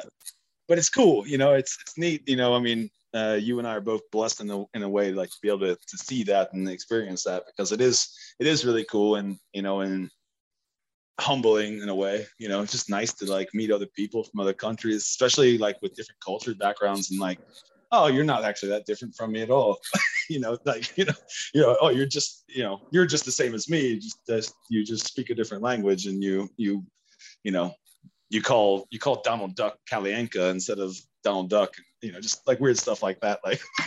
I would I would cool, really man. like to spend more time in some of these countries and some of these cities because you know when you're on tour you're only there for a few hours and then you have to travel and right you, know, you can't really take it in. Yeah. you know and after a while it's almost like you you you just see the inside of the venue and like a restaurant like that's nearby and and it's you know then the van and then you're on the highway or you're on a boat or something like that. So it's you know it'd be nice to really go to these places sometimes and just hang out for a couple of days and then understand more about like what the city's like and what the people are like and that kind of thing yeah i mean it i can only imagine like as, as a touring artist i mean you're not not only like what you said but you're also drained as fuck like so like you're not yeah. like really wanting to you know go on a a tourist trip of of prague like right after like you got into prague at like six o'clock in the morning and then play a gig at 10 like it's not, it's not going to go very well for you i don't think but yeah it was it's always um hard with the time changes and everything because I, I don't really ever like I don't stay in like uh East Eastern Standard Time, but I also don't fully get into whatever the time zone I'm in either, you know. So I'm always like staying up to like five in the morning or you know, and just sleep, you know, like you know what I mean? Like it's never I'm never fully in sync with the rest of the society when I'm in Europe. Yeah, I get it. Like I don't know if this rule is real, but I have I I think it might have some truth behind it. But uh, have you ever heard like uh, whatever the time difference is from where you are, that's how many days it takes for you to like get acclimated. Oh, I did. So like I, if I you're, yeah, so if you're six hours away, like then it's going to take you six days to get like acclimated. If you're nine hours away, et cetera, et cetera. I don't know if that's true or not, but but there there does seem to be like a little bit of merit to that because I have experienced jet lag quite a lot myself. like sometimes, yeah, like you can you can kind of like you can kind of like fake it when you get off the plane like you know yeah you can like you can you can manage for like a day or two but then there's like just that that inevitable crash that comes along and you just like you're just fucked for a couple days and yeah. then and then you feel and then and then you feel fine again you know and then you're normal and then you have to go home and then everything's all fucked again it starts all over again exactly trying yeah, to sync right. up with everything else right yeah so you started quell when you were in the states though right I did. Yeah, yeah. Quell was uh, Quell was just like a little little side project. Well, not even a side project. It was just a, a solo thing. I like like I mentioned to you, like I, I was playing in a lot of bands. I mean, I've been playing music since I was probably 15, 15 years old. Um, and I had a slew of different bands, but uh, none of them amounted to, to too much. Uh, I had, like I said, I did some tours, and um, I played with some bigger bands, like big in our in our world. Um, and yeah, I had a really good time with that. I moved to California and I was playing in several different bands out there, but it was just sort of, um, I, I had a kind of a, uh, well, it was a lot of stuff. It was a lot of stuff. You know, I, uh, when I was younger, I had some issues with, uh, with drugs and, uh, it took me a while to get like, get, get that out of my system. I was still playing music the entire time, but it, it definitely like stole away my focus. Um, but um, I relied heavily on like being in bands, you know, and and was hoping that like everything that I was doing musically like was shared amongst like other people. But I I was realizing for for whatever reason like that just wasn't happening for me, and um, I ended up getting kind of like jaded to like the whole music thing for a little while. I I just felt like I was just writing. I've been I've been writing all these songs for years. A lot of them I've forgotten. I don't even like remember like what they were. And even like some of them were probably crap, some of them were probably good, whatever. But they're all gone. And like I, I hit this this like one year period where I just didn't play music at all. I was just so sick and tired of it. And like I was working a I was working a job out in California. It was paying a lot of money and it was taking up 10 hours a day of my time. And um, and i just sort of like you know I, would come home and play my guitar but like i wasn't had no ambition to, to to play live anymore or have bands anymore. And then um, like i said i, I went to uh, went to europe. And when i came back from europe i made the decision that i was going to move to sweden. And it was just like it was kind of like a bucket list thing for me. I was just like I just want to do an album. Like I, I, wanted to have something physical, you know, like that that like had my name on it. Like I, I did the artwork for, I played the instruments on because I'd I'd accumulated like all these skills and like all this knowledge of like how to do all this stuff, and I never had the drive or like the um, wherewithal to like you know push it forward or whatever. So I just did that that first Quell thing, that that little four song EP thing, and I I just kind of thought nothing of it, and then um, it was just something something fun to do so i could just get it kind of out of my system and i didn't really have any ambition to, to follow through with it in, any further. But then when i got here to uh, sweden um, I, I made friends with um, this guy patrick who's a sound engineer and he liked we were we already were friends um, but uh, he liked the idea of quell and he liked uh, he liked he'd been doing a lot of you know, I don't know. Well, you, I know you know, like sound engineers, you know, like to make ends meet, you have to do a lot of bullshit music you're not really interested in. Oh, absolutely, and, man. Ninety percent of the stuff you at work do is probably not something you like, really. Right, and he's a he's a post punk guy, but he's also like, uh, you know, he's also like, um, I don't even know what you would call this genre of music, but like uh, stuff like Dillinger or like uh, Young and in the Way, um, like that kind of music. Like he Converge, you know, he really liked that kind of extreme music as well. And he was like really wanting to like work on a project um, where he could do something like that. And so I just here I am. I just showed up, you know, and uh, and he was like, well, why don't you just come over and like do a quell that you do some more quell stuff. So that uh, that that's what ended up being turning the sun to stone uh, was like that project, and that was just me going over to his his place, and then like um, you know I had I had you know like I said like I was still playing guitar, I just wasn't really doing anything with anything, and so um, I had all these riffs together, and uh, I again it was kind of like a it was kind of like just a fun thing again like i didn't really like take it too seriously. I wrote like all those songs on that turning the sun to stone like within like two months.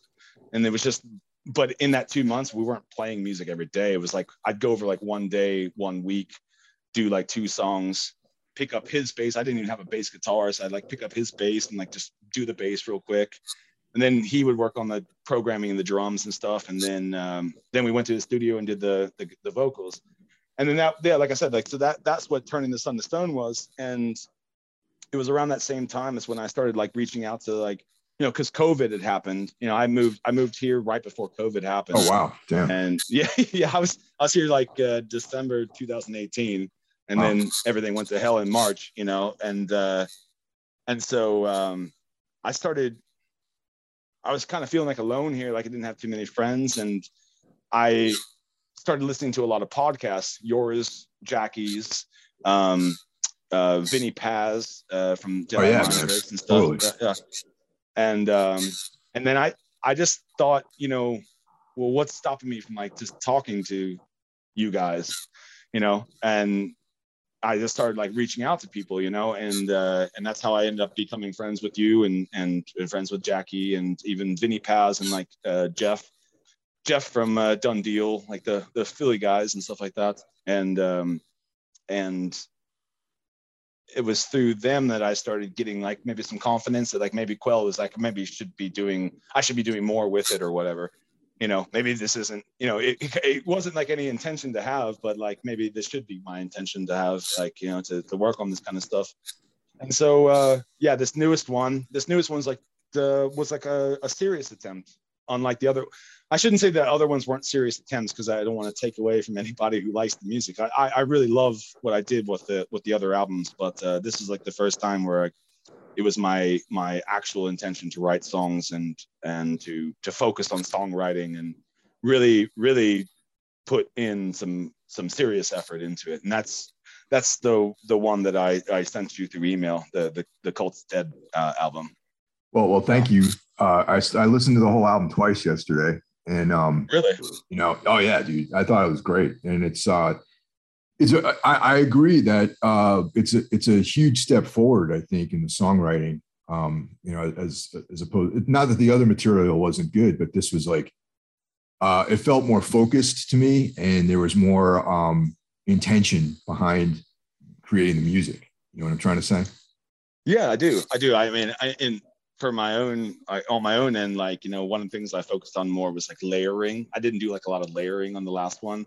Like this one i thought about layering stuff and like having dual like not dual guitars. There are some dual guitars but like just having you know like uh more colors to the music you know and and um and the then the um the subject matter was like, uh, you know, I, I did want to talk about this, but I, I, had such a fun time talking with you like about other stuff that I didn't want to bring it up, but I will bring it up because um, um, you recently like uh, shared some stuff too, and like uh, I. I, I lost my father on uh, the 25th of October, and like oh, he wow. was like a good good friend of mine. Like I mean, he was my dad, of course, but like beyond that, like he was a really good friend. And um, originally like all the lyrics and, and kind of direction I was going with like the music was slightly different um, than than what it, it, it became.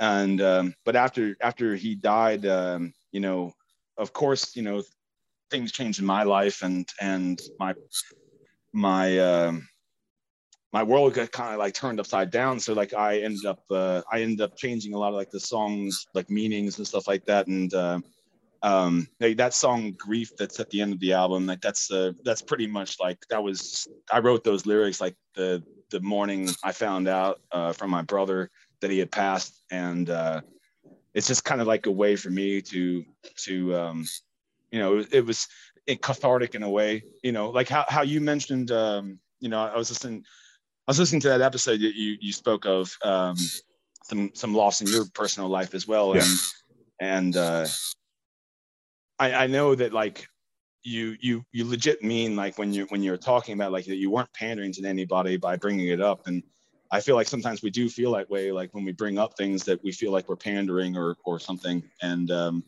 but it was just like a cathartic process you know for me to get through like all this. And there's a lot of anger on that album on this on this album. There's a lot of anger on this album. And and i uh I kind of feel bad about it in a way because, like, I mean, you know, I do black metal music and it's supposed to be aggressive and it's supposed to be angry, um, but uh, I don't necessarily want like to portray myself in like a way that like I'm not because I am overall I am a pretty happy-go-lucky kind of guy, and I do like intense music and extreme music, but I don't want to like you know make people feel bad. But I hope maybe out of all of this, if they do listen to the lyrics and if they do enjoy it, that maybe like they can find something in in the words themselves that like maybe helps them like grieve through it you know because that's all i was just trying to do. So a lot of that a lot of the subject matter if not all all of the subject matter minus like the uh the title track uh uh is is is about that sort of a thing. Well i think i think well first of all you know my condolences man. I'm sorry to hear about the loss of your oh, dad. thank you. You know and, but you. secondly um our culture has a very hard time with grief you know in general I mean, everyone wants you just to pull, oh, yeah, okay, great. I'm sorry, you know, and then yeah. they, they kind of like, you know, oh, yeah, well, they don't want to talk about it or, or you're supposed to take a couple days off from work and come back and everything's cool and no one's going to ask you how you're feeling or, you know, even family members are going to ignore the fact that you just went through some huge loss, you know, and it's like, well, another irony is like, you know, guys like me and you, guys who are involved in extreme music, who do this aggressive style that we're the ones who are trying to express ourselves. And, and I think that a lot of people out there are, um, you know, I mean, dude, in this, in this whole pandemic, I know many, many people who have lost people and they just, they don't it's like i wonder if they have the proper outlets to deal with it you know? And, and that's the talking talking about it even if it's a one-way conversation like this where you're listening someone's listening to it i think it's really important you know yeah. So cool. i mean it's great that you're doing it. I think it's great that you're you're you're you know sharing that type of thing with people you know i think it's important. Yeah i mean yeah i you, you touched on a good thing too like i mean i don't know if it's if it's societal or if it's like our society but like you know you you're an east coast person as well and you know in the east coast of of the us a lot and I, and I, I can say this because I did see this kind of dichotomy like when I lived in California is that like on the East Coast, like it's a lot more of a hard knock kind of school of living. Yeah, versus definitely. like on yeah. And so you don't really talk about things like suicide or mental health or uh, grieving or anything like that. It's like you know, pick pick your you know pick yourself up, pull your pull your britches up, you know, get get over it. You know, everyone dies, everyone suffers. You know, life's hard. Stop whining about it. You know, and uh, and then you know.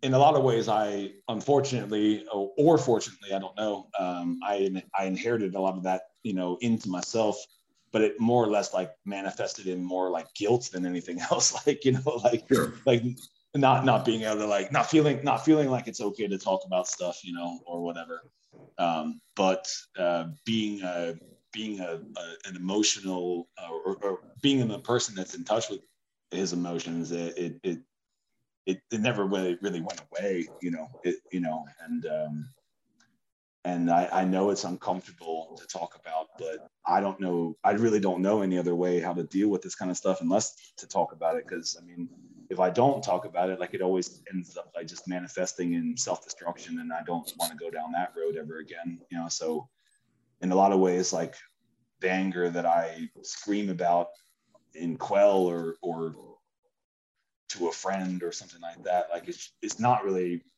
it's not really anger. It's more like just like a way of working out emotions that I, I more or less like have a difficulty like expressing or something like that. Maybe, you know, or just, just more along the lines of like just trying to, to make sense of, of a chaotic situation, you know?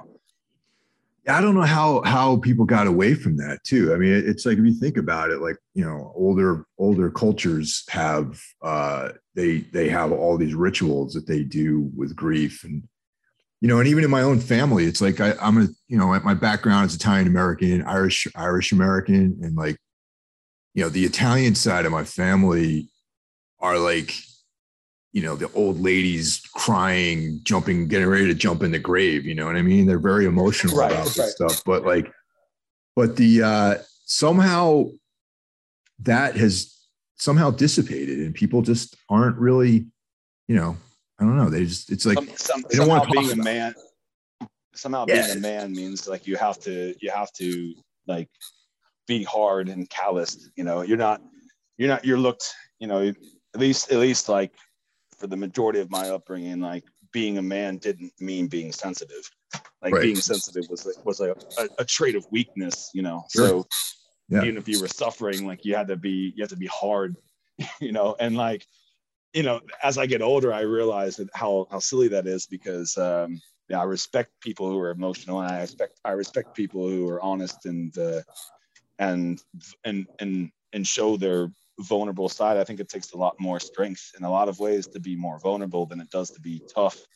You know, because as an emotional person and as somebody who's gone through different strifes in life like i can see right through that that facade very very easily like it's it's very obvious that most quote unquote hard people are, are just as vulnerable and upset as anybody else is you know but they just are either too afraid or they don't know how you know to to speak about certain things and you know and i'm guilty of the same thing too you know i, I don't always know how to express myself or quote unquote like love myself. Uh, you know, I, I, struggle with these things all the time. You know, I, I I'm no better any worse than anybody else in this world. It's just uh, just part of life, you know. And eventually, you're gonna lose somebody you care about, and um, and it it's gonna suck. It's gonna suck really bad. And there isn't any like real book that you can read that's gonna make it all better because your your thing is unique unique to you you know that relationship you have with that person is unique to you you know and uh and no matter how many times someone says like whatever they say it doesn't necessarily make it any better it, make, it makes it easier and and it's nice to have friends that like are supportive and stuff but at the end of the day like i hate to tell anybody this who's listening to this you know and, and feeling sad but you're gonna have to go through the process and uh it's rough. know, yeah. But I, I wish I wish I wish everybody the best. I really do. I wish everybody the best, and I I hope um, hope it, at the very least you you know that you're not alone, and there are a lot of people in this world that go through the same thing. You know, and it's it just sucks. Yeah, but I don't have any I don't have any quit, you know, like uh, I don't, you know, regardless if you know, if I if I was just a if I was just a an armless, legless uh, like stump laying in the bed, I I still wouldn't want to off myself, you know. So I just you know, unfortunately or fortunately, I have to continue going through this world and try to do my best, you know. And uh, but it you know it's nice to it's nice to be able to talk about it and I, I hope you know i know i know you you've been doing some of this yourself dealing with this grief process and hope I hope you have some people you can talk to as well, you know, because it does make it a little bit easier. Um, doesn't fix anything and it, it'll never fix it, but hopefully it makes it a little bit easier on you. Yeah, yeah. I mean, there's no one in my family that I can talk to because they're they're just like these, you know. but I have a lot of good friends have come across, you know, and, and they've they've definitely helped me through this whole thing. And I guess that's the whole um, point of talking about it on the podcast was like just to you know, like like you like you said too. I wasn't trying to like you know look how sensitive Mike is. You know, like there's there's no we have a primarily uh, male dominated audience on this on this podcast, so I don't even think any yeah, women yeah. are there to be like, oh, Mike, you're so sensitive, you know, or whatever. But uh, I just wanted, you know, I didn't want to like, I just didn't want it to be false. I wanted it to be something that to, to come across like from my end of like, okay, this is like a a release and like a therapeutic thing, but also to, to tell a story about someone going through a horrible experience and still finding a way to go on, I guess. Cause like, you know, man, you when you're in the, the grips of it in those first few days and you've never hurt like you've hurt during that period and you don't know how you're going to get out of it, you know, it's like it's encouraging to see someone who felt similarly and to see that they somehow were able to move past all of it and move forward in life. And keep it together, you yeah. know, because they're like, you know, similar. I mean, you and I like similar things, man. Like, but the person I lost wasn't my a parent, but it was someone that was equally as close, maybe closer than my parents. And you know, to have that. Yeah, I got that. I got, I got that. I got that impression. Like, I yeah. Mean, and and I, I understand that too. You know, and and you are more intimate with a stranger, like quote yeah. unquote stranger, right. than you are with your own family. Yeah, yeah. And uh, you know, it's there are moments, real dark moments during that period where you're just like, you know, why do I get to go on? You know, and and she doesn't, you know, and that's these like existential like questions get asked. And uh but you just keep putting one foot in front of the other, man. You just keep putting one foot in front of the other. You sort of embrace this like sort of feeling and this emotion because you can't not feel it, you know?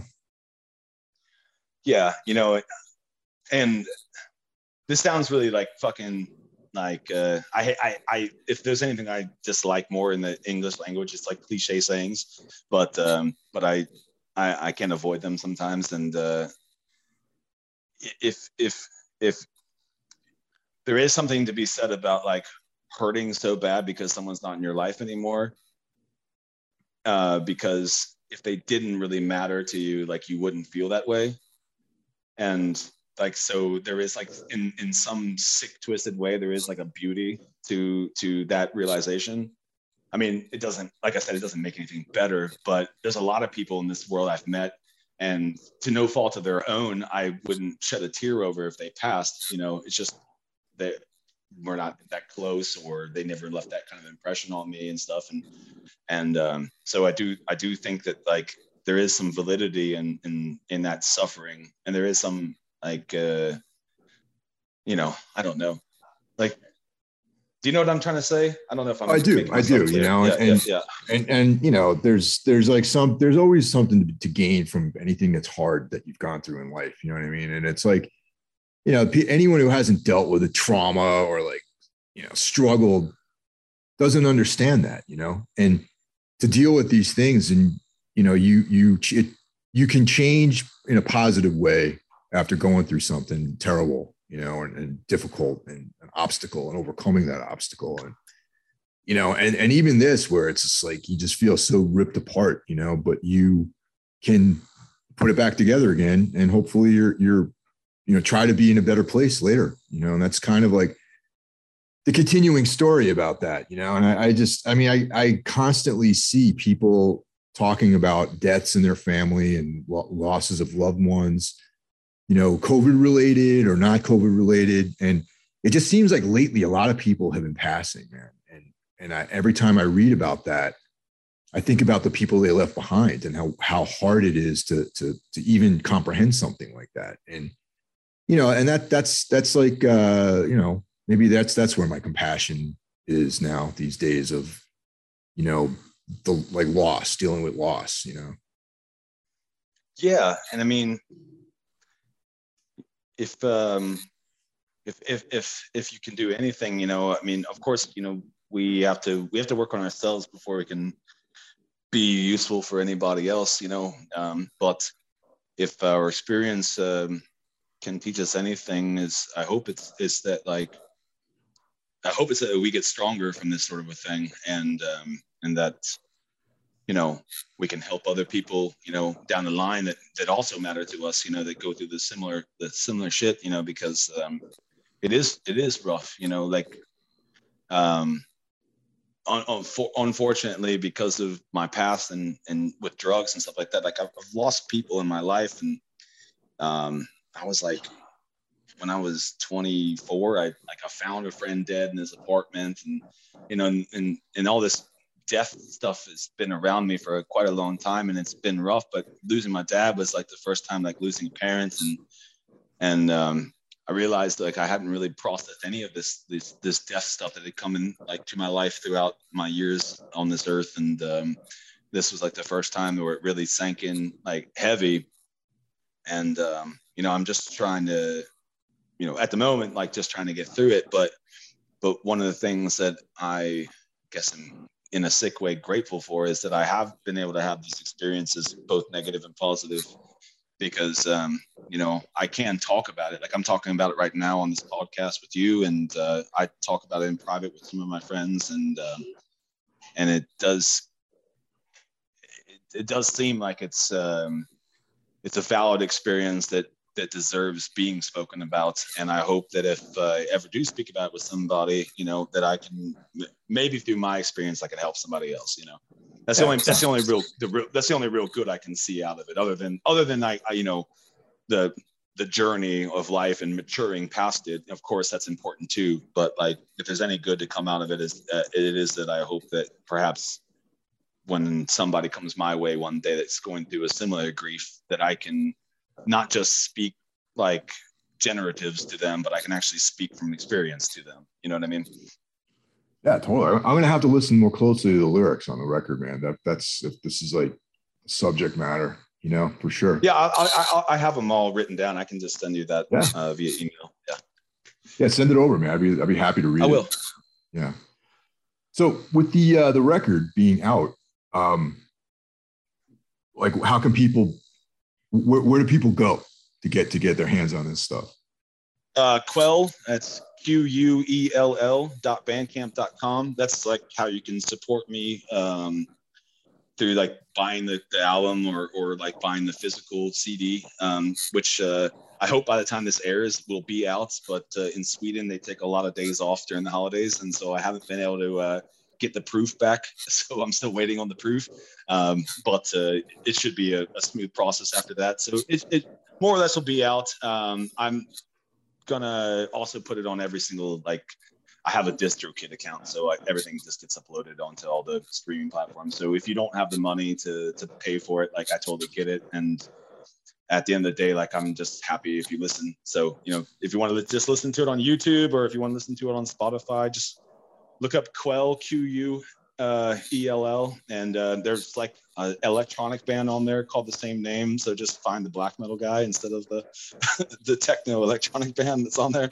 But uh, yeah, I mean, people can people can stream it. If they follow me on Instagram, it's the same thing. It's uh, well, it's uh, Quell the Band at Instagram, and it's Quell the Band on um, on Facebook, and I'll post all the links to everything. You know, I I uh, I I do all this independently, so it's like I don't really think about getting anything back monetarily. So you know, I'm just happy if people like it and want to listen to it, and you know, share it with your but friends. I, but I encourage everyone out there to try to pay for it, man. Like this is like yeah, you know, if they could, if they could, if they could, that'd be great. You know, um, at the end of the day, like I just, you know, try to like I, I've said this on Jackie's podcast too. You know, when I when I sell these albums, just so everyone knows, when I sell these albums, I just up, I just upscale the price of them so I can make my money back of what it cost me, and I can pay for the shipping. I don't make a buck on anything, and I don't want to. Yeah, I you should like though. I I I, I Yeah. would like you to make money on it, and also just anyone out there, you know, when when you're able to go out and party, you know, it's like you get a couple, couple, two, three vodka crayons, you know, you're going to spend maybe buy more on that alcohol than you're going to spend on this record. Or if you're going to go to Starbucks and get your fucking latte with like the caramel ma- macchiato, you're going to spend money on that instead of buying this fucking record. So buy the record. I will. I'll say. I'll say you're not wrong. I, you'll get more replay value out of uh, the record than you will out of the vodka cranberry. You know. Yeah. So You know, yeah, yeah. And, uh, I and that, I, Mike. encourage, I encourage everyone to go out, dude. It let, let's be real, man. You know, it's like, oh man, you know, I don't know, man, nine dollars or whatever. I'm like, come on, bro. It's like you can go out and get an IPA for like and spend eight dollars at a bar. You know what I mean? So go no, for, for sure, for sure. Yeah. And um, so as far as social media accounts and all that, like where where to you know give us the, all that information too. Yeah, like I said, um, it's Quell the Band um, on Instagram. It's uh, Quell the Band on Facebook. Uh, it's quell.bandcamp.com on uh, Bandcamp, of course. And um, yeah, that, that's pretty much all I have. Um, you can email me directly at quelltheband uh, at gmail.com if you want to discuss any of these sort of things, like, you know, buying an album or maybe giving me a, you know, a record deal or something like that. Yeah, I just But, I want to uh, underscore the fact that that you're independent and that there is no label right now that's helping you with any of this stuff. And there's like a whole like you know a, a lot of these bands Jackie's talked about and had as guests on on uh, into the Necrosphere. And um I don't I know you and I know I know uh Shayan from from Trivax. I've had him on as a Yeah. guest too. And Oh, you cool. guys are are fucking great bands and it's just maybe it's the time you know i don't know i don't know how many labels might not be signing bands right this minute because of you know the uncertainty of the pandemic Yeah. but it blows my mind that that you guys aren't on season of mist or or some you know good label you know Yeah, I don't know. I, you know, I, I uh, unfortunately, I'm not very well versed in that world, and uh, I, I'm sure there's reasons for it. You know, I mean, I, I don't have a lot of followers. You know, I have a few hundred followers, and whereas like Behemoth has a few tens of thousands of followers and stuff like that. So I'm sure at the end of the day, like you know, they have a business to run, and there's no hard feelings. You know, I uh, it doesn't it doesn't stop me, you know, from putting out music, and it won't stop me. I'll continue doing this you know, um, because I like doing it and I enjoy being able to meet people like you, or even just people who hit me up on on Instagram, um, you know, just say, hey, you know, excited about the new release, and you know, keep keeping it up and stuff like that. And like, it's really it's really nice, you know, and um, I, I enjoy the community that uh that you that we're all a part of you know uh, it's a very supportive community and whether or not we get any kind of recognition from any kind of a record label uh, isn't going to really change any of that for me. And I'll still, I'll still champion underground bands, and I'll still, I'll still, you know, um, talk about how much I love the new Tomb album too. Like it doesn't matter to me. like you know, I'm still to keep on keeping on. You know. now is there any um apparatus for you to perform live like do you have any any desire to or would you have uh guys that would you know perform this stuff with you in a live setting I would, I would, I would like to play live again. I I loved playing live. I've played live a lot, you know, and I do miss it quite a bit. But I do not have anybody um, at the moment that I'm working with. You know, um, if I could meet some people to do that sort of a thing, I absolutely would do that, um, 100%. But Yeah, at the moment, music- no. to me to me the music would when I listen to it, like you know, there's obviously there's some projects out there that involve this one person, and it's like, okay, yeah, this is like you know some kind of thing that is the only setting really that makes sense is to listen to it at home. But um, Quell has like a very live band sort of vibe to it, and that's why I was asking that question. I'm a I'm a big uh, I'm a big advocate of being able to play whatever you write live. Um, yeah. I I have a lot of albums I listen to that I'm big fans of that I know that I'll never get to see those songs live because it's just impossible, you know. But um, but I I me personally I I want to be able to do what, whatever I write I want it to be able to be played live. So it is it is translatable. Um, there's a couple small like uh, effects here and there, like you know, just for atmospheric purposes. But none of the stuff, none of the music stuff is is um, all, all, of the music stuff is recreatable very easily. You know, they're they're not. They might sound complicated riffs, but they're not. They're more complicated chords than and strumming patterns than anything else. Like it, if if I ever did like playthroughs, I think people would be kind of surprised at like how like I was able to accomplish certain sounds because a lot of those sounds are like very simple stuff. Like it's just how you play it and and and where you're holding the the, the strings on the neck, you know. But it's all pretty pretty rudimentary stuff you should get like different guys in every city, so you can be like Chuck Berry, you know, and just like show I, up with a guitar. I, I had this, I I had this concept one time, legit. Like, I'm so funny you brought this up. I had a concept one time. If anyone's listening to this, go ahead and just do it because I think it would be amazing. Um, like if you had a band, but you the the band like if you had a, a band that had a that had songs, but every city it was a different lineup and you just like sent the music to different people and they so if you did a quote unquote tour like in cleveland tonight it's just the cleveland version of that band and then in dc tomorrow it's the dc version of that band. So there's no real front man there's no real bass player. It's just like just musicians like scattered over the world. Would be like the easiest tour in the world, right? You'd just be like you're gigging, like you're not even touring, right? Like you know, I don't know how that would work out monetarily, but I oh, I've always I always thought that would be a cool concept if someone could pull that off. Well, maybe you could be the guy to start that trend. You know, maybe. maybe. Yeah. Well, I thank you, Evan, and um, you know, it's it's New Year's Eve when we're recording this, man. So you're it's actually yeah. uh, it, it it's legit New Year's Eve where you're at. So you got you're gonna rage tonight or what? Uh, we got some uh, we got some tor- torches that uh, we're gonna light and like just run around the city and like scare all the all the uh, you know people with. Uh, no, no, not really. I think we're gonna just um, just take it easy tonight. No, nothing crazy. Just make some dinner, listen to some music, hang out. Nothing crazy. Yeah, you gotta you gotta be safe. What about, what about what about what about you? You gonna do anything crazy tonight? No, do you have any? No, I, I got um I just me and my cat here by ourselves. And uh, I have um, I just got the uh, all the haunts be ours, like the, the folk horror compendium that Severin put out. It just showed up yesterday. So um, I'm gonna watch probably as much as I can before I fall asleep. And most likely it'll be before midnight. So don't you don't you hate folk horror? No, I, I don't like the term folk horror. Oh, that's what it is, right? Yeah, but I love I love you know, I mean I, I don't I don't I wasn't a fan of uh, Midsommar honestly, but um, no. and and there's a lot of pretenders of you know I don't I don't want to come off like an asshole either, but it's like yeah there's a, because it became like a thing. There's a lot of people who are like okay we're gonna make a folk horror movie and but they don't. It's just a surface kind of vibe, you know. They're not really into it, you know. And um, what's it, what's the collection like? Is it like Lair of the White Worm, that kind of stuff, or no? It- it's real. A lot of it's like really obscure stuff that I haven't seen. Some of the stuff I've seen already, but some of it's like uh, like Dark Waters. I've seen. I've seen A Field in England. You know the the Ben Wheatley uh, movies yeah, on there. Yeah, yeah.